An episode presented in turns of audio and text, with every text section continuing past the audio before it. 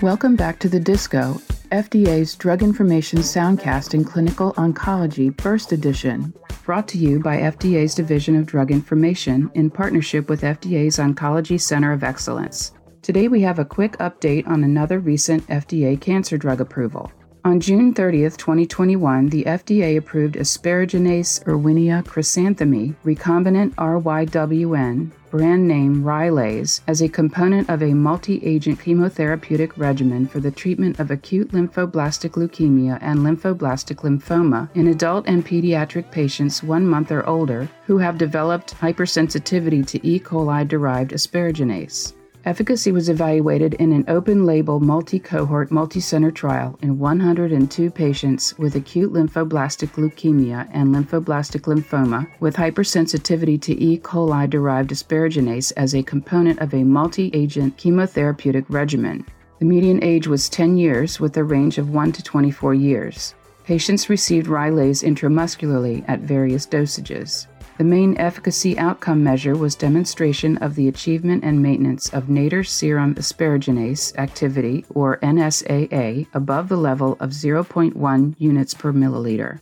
The results of modeling and simulations showed that for a dosage of 25 milligrams per meter squared administered intramuscularly every 48 hours, the proportion of patients maintaining NSAA greater than or equal to 0.1 units per milliliter at 48 hours after a dose of Rylaze was 93.6%. The most common adverse reactions with an incidence of greater than 20% were abnormal liver test, nausea, musculoskeletal pain, fatigue, infection, headache, pyrexia, drug hypersensitivity, febrile neutropenia, decreased appetite, stomatitis, bleeding, and hyperglycemia. This review was conducted under Project Orbis, an initiative of the FDA Oncology Center of Excellence. Project Orbis provides a framework for concurrent submission and review of oncology drugs among international partners. For this review, FDA collaborated with Health Canada.